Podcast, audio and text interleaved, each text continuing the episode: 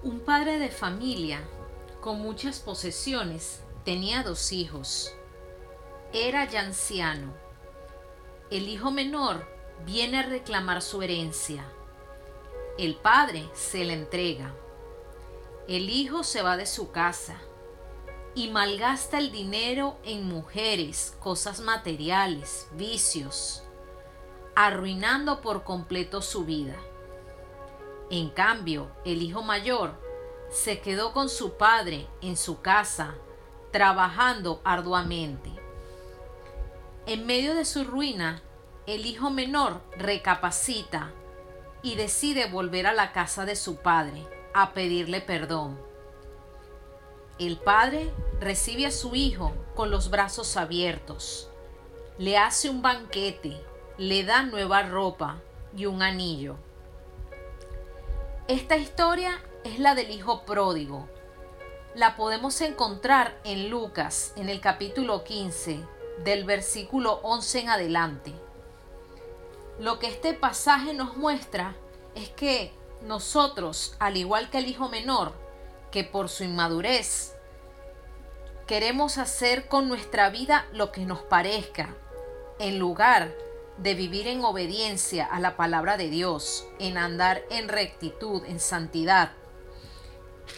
Sin embargo, el hijo menor, a pesar de haber cometido tantos errores, tomó la decisión de arrepentirse, pedir perdón y volver donde su padre para comenzar de nuevo.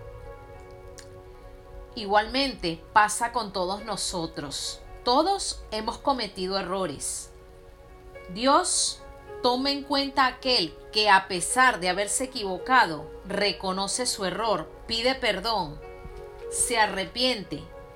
Allí el Señor le recibe con todo su amor y misericordia y le ofrece una segunda oportunidad.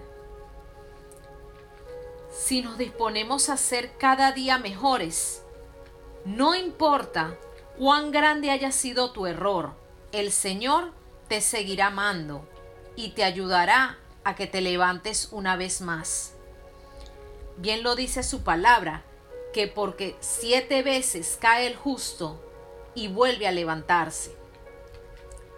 Dios no llama a gente perfecta. Él te ama tal como eres, que a pesar de tu error, Él te ama y te seguirá amando. Más, esto no significa que tengamos el pretexto, la libertad de, seguir pecando. Lo que Dios nos pide es que cada vez que pequemos, vayamos ante Él, confesemos nuestro pecado, pidamos perdón, nos arrepintamos, pero para no volverlo a hacer. Y entonces Dios nos va a perdonar pero solo si nos arrepentimos de verdad, de corazón, y nos disponemos al cambio. Bendiciones.